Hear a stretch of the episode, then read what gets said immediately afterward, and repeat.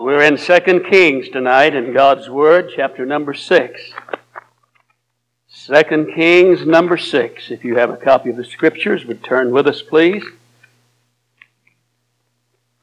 And then I want to call our attention a little later to a verse or two in the book of Matthew. That's number twenty-six. Matthew number twenty-six.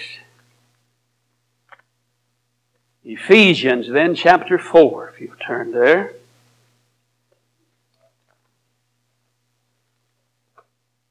Second Kings number six is where we'll start tonight. I want to read and spend some time here and then call our attention to these other passages. It might be helpful if I tell you I don't intend to preach three, three sermons tonight. Sometimes the preacher turns to three or four places. They think he's got an extra long sermon, and that's not my intent. Joy to greet you, and a special joy to sense the Lord's presence, the reality of His presence. Times of refreshings come from His presence. In His presence is fullness of joy. And we're grateful that the Lord has graciously granted us a wonderful sense of His presence. On yesterday was such a refreshing day. Tonight, the reality of His presence is here, and we appreciate it. Our Scripture goes back some twenty-nine hundred plus years. I'm mindful that in the New Testament, the Lord tells us that these Old Testament truths was written for our admonition. More literally, our instruction. God is saying, I got a lesson for you. I want to, I want to instruct you. I want you to learn. Not just an event of history, that is a fact, but He wants us to learn and relate to the truth that's before us tonight. Second Kings chapter number six and verse number eight. I, I preach a series I have recently. I'm thinking about it in an upcoming meeting that I've been going to annually since nineteen seventy-six. And it's a Bible conference, and I have been drawn toward this series again, thinking about it, praying about it. And uh, having given some thought in recent days, the Lord has directed my attention to this one message out of the series, and it involves the ministry, the life and the ministry of the prophet Elisha. And uh, more specifically, it, it involves the miracles, some of the miracles of this prophet. This is one of them tonight. Chapter number six and verse number eight, we're told, then the king of Syria warred against Israel and took counsel with his servants, saying, in such such place shall be my camp. And the man of God sent to the king of Israel, saying, beware that thou pass not such a place, for thither the Syrians are come down. And the king of Israel sent to the place which the man of God told him and warned him of, and saved himself there, not once nor twice. I think we're to understand it happened repeatedly. It happened often. Therefore, the heart of the king of Syria was sore troubled to this thing, and he called his servants and said to them, will you not show me which of us is for the king of Israel? And one of his servants said, none, my lord, O king, but Elisha the prophet that is in Israel telleth the king of Israel the words that thou speakest in thy bedchamber. He said, go and spy where he is, that I may send and fetch him. And it was told him, saying, behold, he's in Dothan. Therefore sent he thither horses and chariots and a great host, and they came by night and compassed the city about. And when the servant of the man of God was risen early and gone forth, behold, a host compassed the city both with horses and chariots. And his servant said to him, alas, my master, how shall we do? He answered, fear not, for they that be with us are more than they that be with them. Elisha prayed and said, Lord, I pray thee, open his eyes that he may see. And the Lord opened the eyes of the young man, and he saw, and behold, the mountain was full of horses and chariots of fire round about Elisha. And when they came down to him, Elisha prayed unto the Lord and said, smite this people, I pray thee, with blindness. And he smote them with blindness according to the word of Elisha. And Elisha said to them, this is not the way, neither is this the city. Follow me, and I'll bring you to the man whom you seek. But he led them to Samaria, about twelve miles from Dothan, over to capital city of Israel.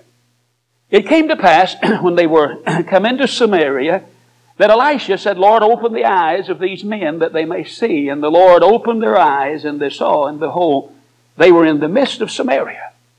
And the king of Israel said to Elisha, when he saw them, My father, shall I smite them? Shall I smite them? He answered, Thou shalt not smite them. Wouldest thou smite those whom thou hast taken captive with thy sword and with thy bow? Set bread and water before them, that they may eat and drink and go to their master. And he prepared great provision for them, and when they had eaten and drunk, he sent them away, and they went to their master. So the bands of Syria came no more into the land of Israel. I call our attention primarily, basically at this time, to verse number fifteen. This young servant goes out early in the morning, and he sees this little town of Dothan compassed about with horses and chariots, and his response is one of alarm, fear, I think close to panic. And he expresses himself thus by saying, Alas, my master, how shall we do? Elisha responded then by saying, Fear not. They that be with us are more than they that be with them. I want to ask you to think with me tonight as we think a few minutes about this story. Asking the Lord, as I said earlier, to help us to relate to it and be able to receive what He wants us to receive tonight as the people of God. When this servant, filled with panic and alarm and fear, and the prophet calmed him by saying to him, Fear not, and then reminded him that with them there are more than they were with the other crowd. With us, he said, there's more than they that be with them. And then he prayed. And the Lord responded to his prayer when he asked God to open his eyes. And Scripture says the Lord opened the young man's eyes, and when he saw, behold, the mountain was full of horses and chariots of fire round about Elisha. I want to talk this evening about this business of asking God to open our eyes. Or as Paul prayed to, for the Ephesians, his prayer for that church was that the eyes of their understanding being enlightened. Or if you let me paraphrase it, and it won't injure the truth of it, he more literally prayed for the eyes of their heart. Perhaps we haven't thought of our heart having eyes where we can perceive, where we can understand, where we can brought into some truth that heretofore perhaps we're not really aware of. And so here's the man of God praying for the servant of God, this young servant, and asking God to open his eyes, and I think literally, not just as I'm going to apply it tonight for our spiritual understanding, but literally as he was seeing this little town, this little city of Dothan, being threatened by the enemy and compassed about. And uh, when God opened his eyes, he literally saw. God caused him, enabled him miraculously to see these the host of God. And they are circled completely around. Uh, he, he's, he's calmed. He's given assurance. Man of God based that fear not upon the fact that he was aware that that, uh, that truth was a reality. See, God did not open the young servant's eyes to cause the host to be there. He opened his eyes to the fact that they were already there. And so tonight, I, I want you to think with me as I'm coming to this text with a Uh, an idea that if God would open our eyes to the truth that I see that's before us tonight, perhaps when we are brought to that place that we're overwhelmed, we're brought to that place that we're tempted to push the panic button, we're brought to that place that we, like this young servant, alas. I was in a meeting some time ago, and there was a couple that wanted to speak with me, and they, after the service, we were there at the front pew, and his name was Dave, he and his wife, and he said, uh, Brother Hurt, what I'm going to share with you, and we're going to As he put it, we're going to ask for your counsel, your comment, if you'd uh, uh, have a word for us about our situation. And uh, he, he used the word, uh, it's overwhelming. And uh, he said, as I tell you about it, he said, my wife, well, she'll be hearing for the most part. She, she knows somewhat about what is uh, at, at hand. But he said, what I will tell you, he said, uh, she, she's not really... She's not really aware of it, it's the way he put it. And, and I sensed that when he started telling me, indeed, it was overwhelming. It was a situation, to be honest with you, that as he began to share with me, he's a businessman. He's in a church near where I live. And uh, he began to tell me about a situation that's bringing about, to say the least, some fear, some apprehension. They're disturbed. They're wondering what they're going to do.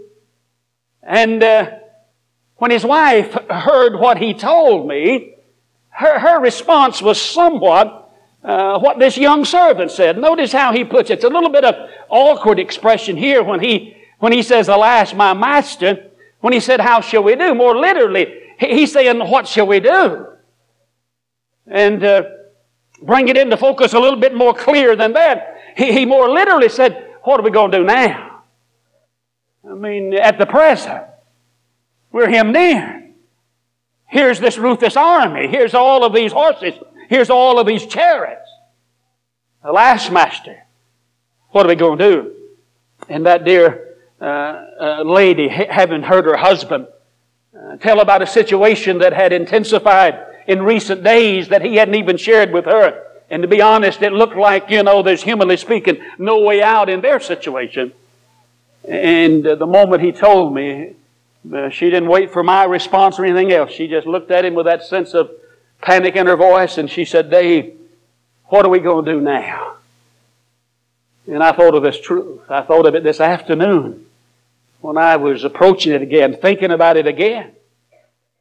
If you haven't been there, if you're not there tonight, you, you'll get there. We as human beings, we come to the end of our resources.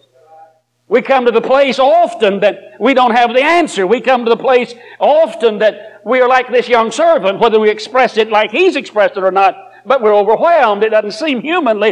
There's no way out. And it's what are we going to do now? And God's word to him through the man of God, he said, open his eyes. Lord, he don't see something that I know is there. Lord, he needs to have a little bit more understanding. He needs to know something that will uh, keep him from putting his finger on the panic button, wringing his hands, staying awake at night, being filled with anxiety and fear which hath torment. Open his eyes, Lord, that he may see. Now, I want to ask you tonight uh, to think with me, and you wouldn't believe me if I told you I was going to preach a short sermon, so I'm not going to promise one, but I, I don't think it, uh, it's going to take me a long time tonight. And uh, uh, I, I want to mention two truths, and I, I want to illustrate the third one. And uh, I used to, when I was in the pastorate, our tapes was mailed out. I didn't know where they went. Uh, one of the men took care of that for us. He was in the tape room, and he, the tapes would go out in different parts of the country, and different preachers and different ones would would receive our Sunday morning, Sunday evening tape. It'd get to their place on about a Thursday. And, and uh, I, I got a note from a preacher. I, I, I don't know him. I've never met him. He lives in Pennsylvania. I do remember the address, the, uh, the tape man, the brother in the tape room. He brought me the note and showed me. And he was kind to me. And he said, Brother Hurt, I've been getting your tapes for about five years. You're, he said, you approach a text like I do. He said, I preach your sermons. And he said, uh, when the tape gets here, he said, I'll, uh, I, I, I get my notepad, and he said, I start listening to it, and I'll put down the top topic of your sermon, and, and said, then I start the outline. And he said, uh, usually you'll say there's five truths now, or there's three truths, or there's four truths. There's four things I want you to see. And he said, I, I, I start out, and he said, Brother Hurt, uh, what I would like to request is, would you give your outline before you preach your sermon? He said, I've never got a complete outline of your sermons. He said, the tape runs out before you get done. And he said, leaves me guessing for that point four and five. and I have to try to make up one of my own. And he said, could I, could I request, before you start your sermon, would you just say, now, these five things, would you give them, and at least I'll have an outline if I don't get your sermon, he said. So the next Sunday, I got up and I said, for the benefit of a preacher, that when he hears this, he'll know who he is. He wants my outline, and I just got in the habit then of my points before I even preach. And so I've done that now. I've been out of the pastorate, what, my going on sixteen years, and that was probably five, six years before I spent twenty years in the in the pastorate. I, I was in between. Uh, it's, this is the fortieth year in the ministry, but twenty of them was in the, in the pastorate.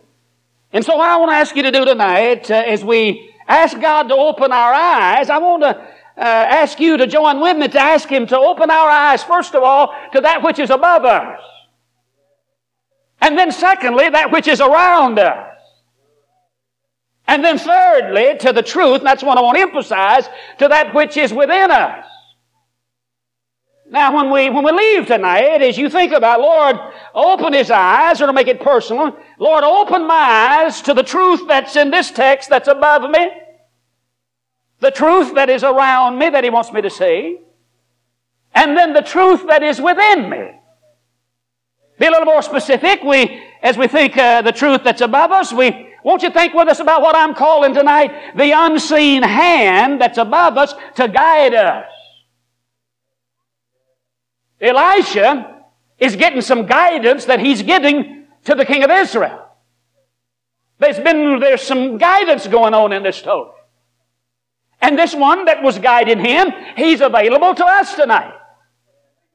So I refer to him tonight as the unseen hand to guide us, and then that which is around us is what I'm referring to, the unseen host to guard us. There's an unseen host around us that wants to guard us and protect us tonight. But there's an unseen helper within us that wants to grace us tonight. And if you and I behave toward our enemies the way Elisha is behaving toward people that set out to hurt him, I promise you we'll have to have some help from that unseen one. Humanly, we don't act like that toward people that oppose us, our adversaries. When people get against us, from the human standpoint, we're not gracious like Elisha was. We're, we're more like the king of, of Israel when, when he said, shall I smite him? Shall I slay him? And Elisha said, no, you're prisoners of war. See, uh, civilized people don't treat prisoners of war that way. Civilized pre- people treat them humanely. And so he said, no, feed them. Don't smite them. Don't slay them. Feed them. And they sent them home, and they didn't come back anymore. Now listen, I said this is for our instruction. This is for our learning. Old Testament truths was given to us for our learning, that we would have hope and encouragement from the Scripture. And God said these Old Testament truths here, He wants to instruct me. He wants to teach me. He, he doesn't want me just to relate to it as an event of history and, and just tell me that there was uh, uh, this story took place. God said, I want you now to relate to this, and I want you to learn from it. And so tonight, my prayer is personally, Lord, open my eyes.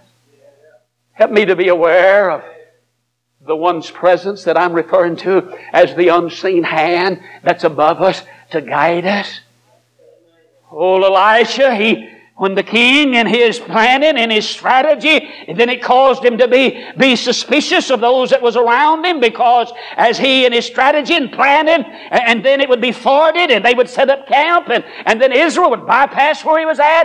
And it disturbed him to the point. He said, there must be a spy in my in my inner group. Who of us is for the king of Israel? And one of them with courage enough said, none, my lord, O king. It's Elisha, the prophet of God. Why, he even in, in, in your secret time, your bedroom, he's telling what's going on there. He, he's getting some guidance, if you please. And he knows exactly what you're doing. Are you listening tonight?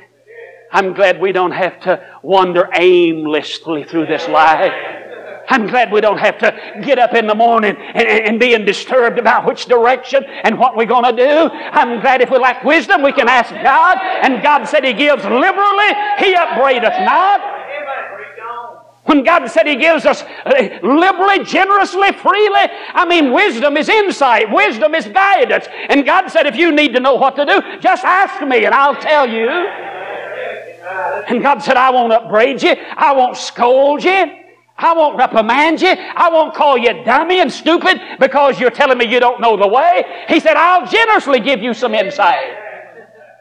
Well, I'm talking about the unseen hand tonight to guide us. I pick up the helps that help me understand the Scripture. And the theologians refer to what I'm talking about tonight as divine omniscience. I like that. One who knows all. One who sees the end from the beginning. One who nothing's ever taken him by surprise. One who everything is always present with him. And yet after we talk about where he was at and where he shall be, it's always present tense with him. And he can give direction to his people just any time he wants to. Tell us what's going on. We don't have to, as I said, I repeat, wander aimlessly and stumble around. God said, listen, I can take the light and shine it upon your path, and it can be a lamp under your feet, step by step. God said, I'll give you some light. You can wake up and say, this is the day the Lord hath made. We'll rejoice and be glad in it. Oh, there's divine guidance.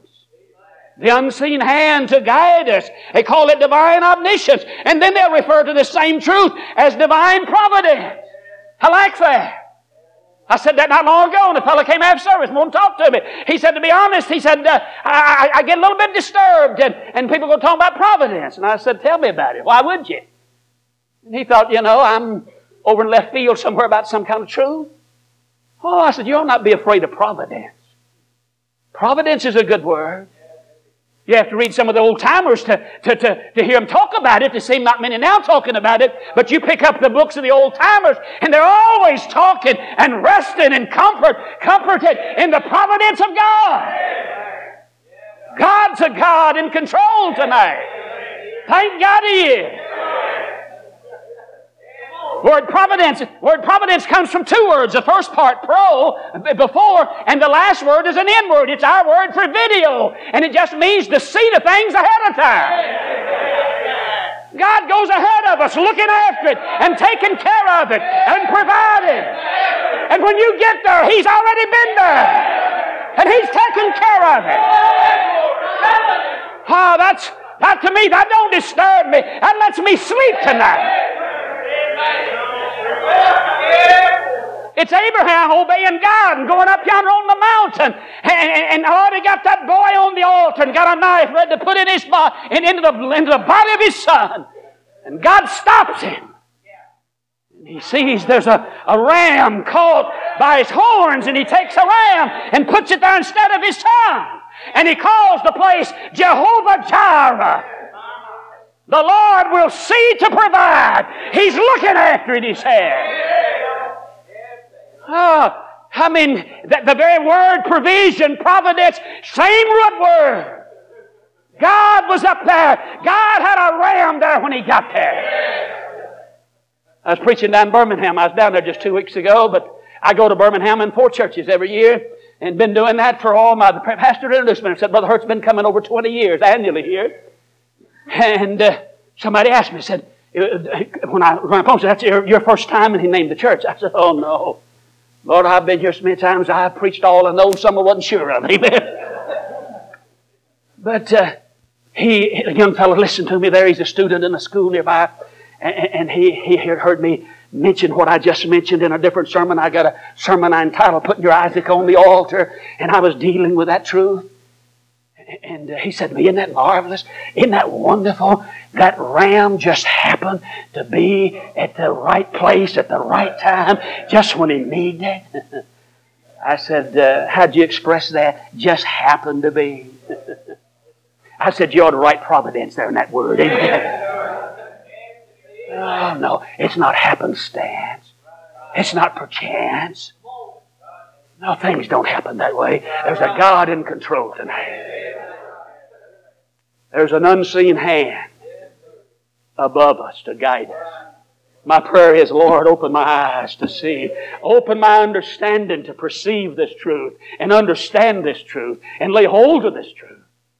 But then there is an unseen host about us to guard us.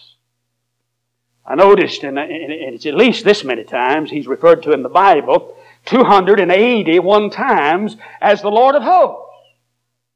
That's a whole lot of times in the Bible to remind us of the title, this title. You say, the Lord of what hosts? He's the Lord of all the hosts. Any host you can think about, He's sovereign over it tonight. Even the one over here in Baghdad, He can take over any moment He wants to. He's Lord of hosts tonight. Heavenly hosts, the armies of men, the, the starry hosts, the angelic hosts. He's the Lord of hosts tonight. Well, if we get our eyes open to that. The unseen host that's about us to guard us. They're, they're our protectors. They're our servants, if you please, tonight. They encamp us round about them that fear the Lord to deliver them. They're heirs. They're given to the heirs of salvation to serve us as ministering spirits tonight. Oh, listen. Somebody said to me up in Kentucky, preaching on them, ago, said, Brother Hurt, you really believe in angels? I said, yeah, I believe the Bible. Amen. So much perverted teaching and silly teaching even about this truth, some people shy away from it. You ought not be afraid to talk about these servants, these protectors, God's agents, if you please. He's given to those that, that trust Him, that fear Him. Amen. Our Lord, that text over in the book of Matthew, our Lord said to Peter, said, put your sword up. I don't need you doing that for me now. Put that sword up. Thinkest thou not that I cannot pray to my Father? And He shall presently, notice, I mean, that's at the very present, give me more than twelve legions of angels. You see how many is that? At least seventy-two thousand. And if it's another figure that was sometime used for a legion, and it could have been, it's one hundred forty-four thousand. That's a pretty good-sized bunch of angels.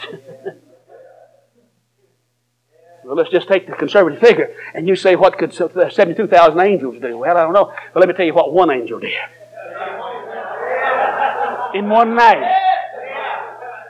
This time it's the Assyrian army. And in one night, one angel dispatched to the, to the point of need because a, a man cried out to God and spread that letter that represented his situation, spread it before God. And God listened to him and dispatched one angel. And the next morning, one hundred eighty-five thousand dead soldiers.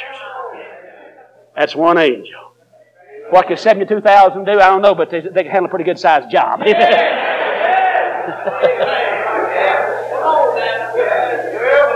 Oh, how we need to get our eyes of understanding open to this truth. Around us, there's an unseen host to guard us. Above us, there's an unseen hand to guide us. I was with a preacher, and one of the deacons knew that we were supposed to go somewhere the next morning. I didn't know the preacher. It was my first time. In fact, I'd never met him. He scheduled me from hearing me by tape, he told me. And so it's the first night, and then I'm scheduled to speak somewhere in the morning service in a Bible conference that we have to drive a distance to get there. And uh, one of the deacons said to me, he said, now, Brother Hurd, are you, you going with the preacher? And I said, yeah. He said, are you driving? And, and I said, no. He told me he'd pick me up. And he, he looked over. He said, if I was you, I'd drive. Boy, it really got my attention because I didn't know him or the, uh, the preacher. And I said, really? Tell me about it. He said, his nickname is Jehu. Now, a lot of you, that don't mean anything to you. But Jehu in the Bible is a fellow that he is a wild driver, to put it uh, mildly. The Bible said he drives furiously. Can be freely translated, he's a crazy driver. Boy, I hadn't been in that car fifteen minutes. I knew that name fit him. Man, I mean, the first place he pulled into, the guy got on the horn, cut over, and he just talking and driving. I said, great day. See, I didn't know him well enough to, you know, offer a rebuke. I thought, great day, man, I got buckled up good, looking everywhere. Got over there, and we had lunch together after we preached, and got acquainted a little better, and got in the car and took off back. And I said, you know, your reputa- uh, reputation has preceded you. I said, it's a person last night told me, he said, uh, who, who are you talking about? I said, one of your deacons. He said, what's that? I said, they told me your nickname. He, oh, he said, they don't know what they're talking about. Pay no attention to them. I felt like saying, yeah, I do. I, I, I think they know it. You know what he said to me? And I've said, I've said that same thing. He said, Brother Hurd, he said, now, he said, uh, when I get in the car, I claim that verse that the angel of the Lord campeth around the valley. And he said, I just asked him to put him right out there on the front of my car. And I take off. And boy, we're flying down that road. He said, don't you believe that? I said, well, I believe that text. But I said, I expect that angel got off way back there. Amen. I felt like saying, if you slow down, I'm going to try to get out. So, you know, don't tempt your angel. Amen.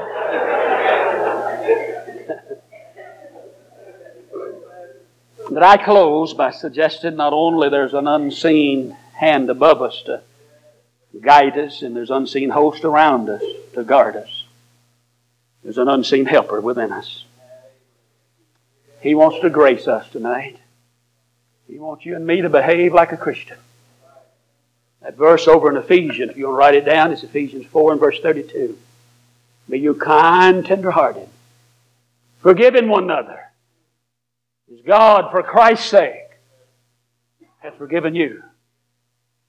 I made a note some time ago, and I can't give credit. I don't even know who, who said it, but I make some notes when I'm just reading and studying. And he said, a test of your Christianity. He says the strength of it, not the not the fact of whether you're saved, but the strength of your Christianity, the maturity of it, he's saying, is how you relate to your enemies. How you respond to those that oppose you. You tell how mature you are. Tell whether or not you're Christ-like. Tell whether or not you're under the control of the Holy Spirit. And letting Him produce His fruit and the life of Christ. Now listen carefully. As I said a moment ago, I, I've pastored twenty years and I, I've preached every week that I pastored. Our midweek was Thursday. I travel three days a week somewhere in the kind of work that I'm in now. And so I, I've been for forty years just... I only take off two weeks a year, and, and, and it's been like that for years, so I don't say it boastfully. I'm humbled that God will open doors for me, but I say that to say this. I, I'm with God's people all across this country constantly. I'm trying to share and to learn and observe, especially in the pastorate and elsewhere. Now listen carefully. You know where most of the opposition will come and try to hinder the work of God. It's not from without. One that I had uh, great respect for, who has been with the Lord a number of years now and served God so effectively for many years. He said the number one hindrance to revival, the spread of the gospel, the work of God being what it ought to be through individuals, through families, and through local groups of God's people. You know what he said it was? It's an attitude problem. Relationship with one another. Resentment. Bitterness, unforgiveness, ill will. He said that before going to heaven, a little while before going to heaven, after many years of being in, in serving God. He was an insightful servant of God. Made that statement and gripped my heart as a young, young pastor. I pondered that. I thought about it. I, I would say amen to it tonight. Having been a pastor, and God was gracious to this unworthy preacher and that people, and put His hand on the work and graciously blessed that church. And, and that church just exploded with growth and, and outreach. And we built a couple times trying to handle the people. And the devil tried every way he could from without to hurt us. But I remember the setbacks. We had some of them. It was from within. When people would not relate to one another graciously. Because they wasn't leaning on that unseen helper. And they want to have their own way. And get bitter. And get self-centered. Now listen. I don't want to water down what we're talking about, but I'm going to be realistic tonight. You see, for you and me to respond as Elisha, let me repeat myself, was doing here. Graciously. Kindly. To a people that was set out to, to hurt him, to say the least. And yet here he is. Acting in the spirit of, as we're known, he's the prophet of, of, of the Spirit in the Bible. His predecessor is the opposite of him, the fiery prophet, the, the, the, the more personal and the more public. But he, he's, he's sort of the one behind the scenes, the quiet one, kindly. And, and yet he, he started out with such an appetite for God. And, and when he had the opportunity to ask what he wanted from the Lord, he said, I want a double portion of what you've got. And there's eight miracles to Elijah's credit. There's sixteen miracles to Elisha's credit. Just double. Could it be because he had such a heart for God and opened his mouth wide and said, I want a double portion? And God marvelously used this prophet. But you see him moving around with an attitude like he has here. Oh, he's the man of God. But here he is. I tell you, it searches me. It speaks to me. And even has a rebuke in my needy heart when I'm wanting to be self-centered and defend myself and feel like I've been wronged and, and been violated and, and, and somebody has done something to me. And if I'm not careful, I feel like, you know, that I have a right to hit back. And that's when I have found my own self getting in trouble with that unseen helper. When I felt like I've been wronged, it's not to my credit to acknowledge this, but to want to start fighting back. It had been wrong. No question about that. But instead of hating the Scripture, and the Spirit of God would often say to me, your attitude's wrong. Your motivation's wrong. I know why you said what you said in the pulpit. I know the intent of that statement. And he'd rebuke me. And when I wouldn't heed that rebuke, I would wound him. I got a sermon entitled, Don't Mistreat Your Best Friend. And that's referring to this unseen helper. I talk about you can mistreat him by resisting his incoming. If you do that, you're not in his family. But if you, if you didn't commit that one, you then can mistreat him by grieving his indwelling. If you do that, you'll quench his outworking. He'll want to work through you. And you'll stifle that. He won't anoint you. He won't help you. He won't teach you. He won't put his fruit in your life. He won't empower you for service. No, tonight, if he's not at work, I don't care what else the church has got going, they're deficient tonight. If the Spirit of God is not at work. The unseen hand above me to guide me. The unseen host around me to guard me. And all that unseen helper within me to grace me. Would you pray with me, please? All over the room, we're standing now with our heads bowed and our hearts in an attitude of prayer. The Lord's here tonight again in a very real. He's here tonight in a searching way, just talking to our hearts. I'm so glad for the truth of this text tonight and other truths that relates to it. That there is one tonight in control, sovereignly in control. He's Lord. Thank God he's Lord. We've been reminded of it in song tonight. He's got his hosts around us to protect us. I can refer to him as the helper, and that's he's referred to it as in the Scripture, the paraclete. One called alongside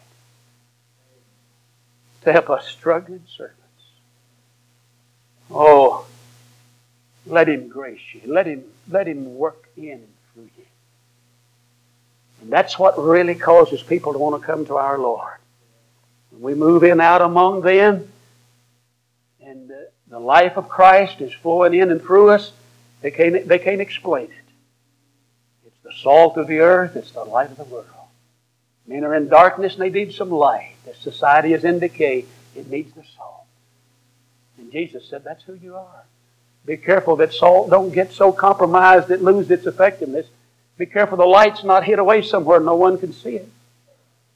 Oh, how he wants us as his people to move in and out among those around us with a gracious attitude and the love of God shed abroad in our heart by the Holy Spirit. Our Father, make this truth thy word to our hearts. Please open our eyes. Open our understanding tonight, the eyes of our heart, so we can see, so we can perceive and understand. Thank you for the reality of your presence. Talk to us in these closing moments is our prayer. Amen. The pastors here, don't miss God tonight.